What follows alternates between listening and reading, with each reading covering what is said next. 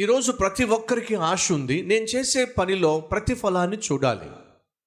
ప్రతిఫలము అనేటటువంటి పదానికి మరొక అర్థము విజయము. అంతేగా, విజయం సాధించాలి. నేను ఏ ప్రయత్నం చేసినా ఆ ప్రయత్నంలో విజయం సాధించాలి. ఈరోజు నువ్వు ఏ పని చేస్తున్నావో నాకు తెలియదు, ఏ ప్రయత్నం చేస్తున్నావో నాకు తెలియదు, కానీ నీ ప్రయత్నం ఏమిటయ్యా అంటే ఓడిపోవడం కాదు. ఓడిపోవడానికి ఏ ప్రయత్నం చేయాల్సిన అవసరం లేదు. చదువులో ఓడిపోవాలనుకోండి, నువ్వేం చేయాల్సిన అవసరం లేదు. జీవితంలో ఓడిపోవాలనుకోండి, నువ్వు ఏమీ చేయాల్సిన అవసరం లేదు. ఏమీ చేయకుండా ఉంటే చాలు, ఓడిపోతావు. కానీ విజయం సాధించాలంటే నువ్వు కష్టపడాలి, ప్రయాసపడాలి, శ్రమపడాలి. ఫలించాలి అంటే నీ చేతికి ఇవ్వబడిన పనిని శక్తివంచన లేకుండా చేయాలి. ఈరోజు నా ప్రశ్న, మనం ఫలిస్తున్నామా? మనం చేసేటటువంటి పనులలో, ఉద్యోగాల్లో, వ్యాపారంలో, మన ప్రయత్నాల్లో విజయం సాధించగలుగుతున్నామా? దేవుడు అంటున్నాడు, నేను మిమ్మలను ఫలింపజేస్తాను అంటే మీకు ప్రతిఫలాన్ని ఇస్తాను, అంటే నేను మీకు విజయాన్ని ఇస్తాను. మనం దేవుడు ఆశించినట్టుగా జీవిస్తే మన జీవితంలో విజయాన్ని సాధించగలుగుతాం. దేవుడు ఆశించినట్టుగా మనం జీవించగలిగితే సేవలో విజయాన్ని చూస్తాం, నీ పనిలో, నీ వ్యాపారంలో ప్రతిఫలం చూస్తావు, పరిచర్యలో అభివృద్ధిని చూస్తావు. ఈరోజు మన జీవితంలో ప్రతిఫలం చూడలేకపోతున్నా, విజయాన్ని చూడలేకపోతున్నా, ఫలాన్ని అనుభవించలేకపోతున్నా, దానికి కారణము దేవుడు కాదు, దానికి కారణము మనమే, మన లోపమే. ఏమిటి ఆ లోపం? నువ్వు ఆశించిన విజయాన్ని చూడలేకపోవడానికి కారణం ఏమిటి? నువ్వు ఆశించిన ప్రతిఫలాన్ని చూడలేకపోవడానికి కారణం ఏమిటి? చాలామంది చాలా ఆశిస్తున్నారు, కానీ ఆశించిన ప్రతిఫలం మాత్రం వారు చూడలేకపోతున్నారు. వారి ఆశ నిరాశగా మిగిలిపోతూ ఉంది. వారు ఆశిస్తుంది ఒకటి, వారు పొందుకుంటుంది మరొకటి. వారు కోరుకుంటుంది ఒకటి, వారు అందుకుంటుంది మరొకటి. వారు చేరుకోవాలనుకుంటున్న గమ్యస్థానం ఒకటి, వారు చేరుకుంటుంది మరొకటి. వారు ఒకదానికి ప్రయత్నం చేస్తుంటే వారికి మరొకటి చేతిలో వచ్చి పడుతుంది. ఎందుకు ఇలా జరుగుతుంది? ఎందుకు నేను కోరుకున్నది పొందుకోలేకపోతున్నా? ఎందుకు ప్రతిఫలం నేను చూడలేకపోతున్నా? ఎందుకు విజయం సాధించలేకపోతున్నా? ఎందుకు ఓడిపోతున్నా అనే ప్రశ్న కలుగున్నట్లయితే నీకు ఒక విషయం చెప్పాలనుకుంటున్నాను. బహుశా దేవుడు ఆశించినట్టుగా జీవించట్లేదేమో. బహుశా దేవుడు కోరుకున్నట్టుగా నువ్వు బ్రతకటం లేదేమో. బహుశా ఆయన ఆజ్ఞలను, ఆయన కట్టడలను నువ్వు మీరుతున్నావేమో.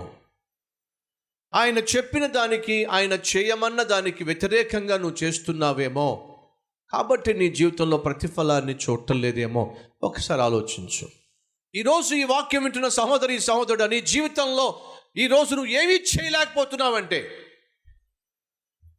నీ వల్ల ఏమీ కావటం లేదంటే, నువ్వు ఏమీ సాధించలేకపోతున్నావంటే, ఎప్పుడు చూసినా నిరాశ, నిస్పృహ, అపజయము నిన్ను వెంటాడుతూ ఉన్నట్లయితే ఒక సత్యం గ్రహించు, నువ్వు దేవునికి వేరుగా జీవిస్తున్నావు, నువ్వు దేవునికి దూరంగా జీవిస్తున్నావు. కాబట్టి నీ జీవితంలో నువ్వు ఫలించటం లేదు.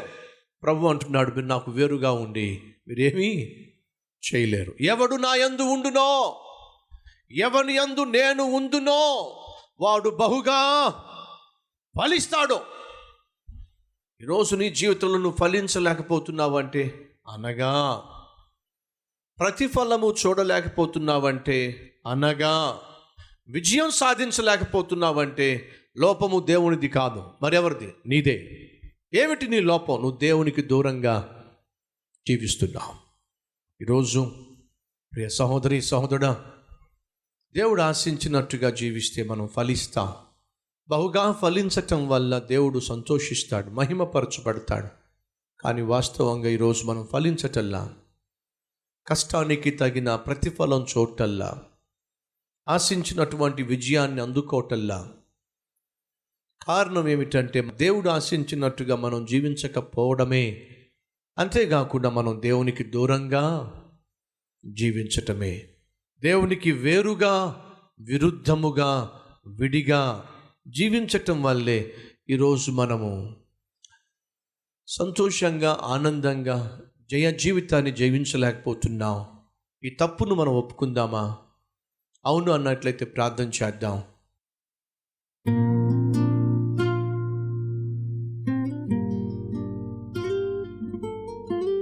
పరిశుద్ధుడా, కనికరించయ్యా.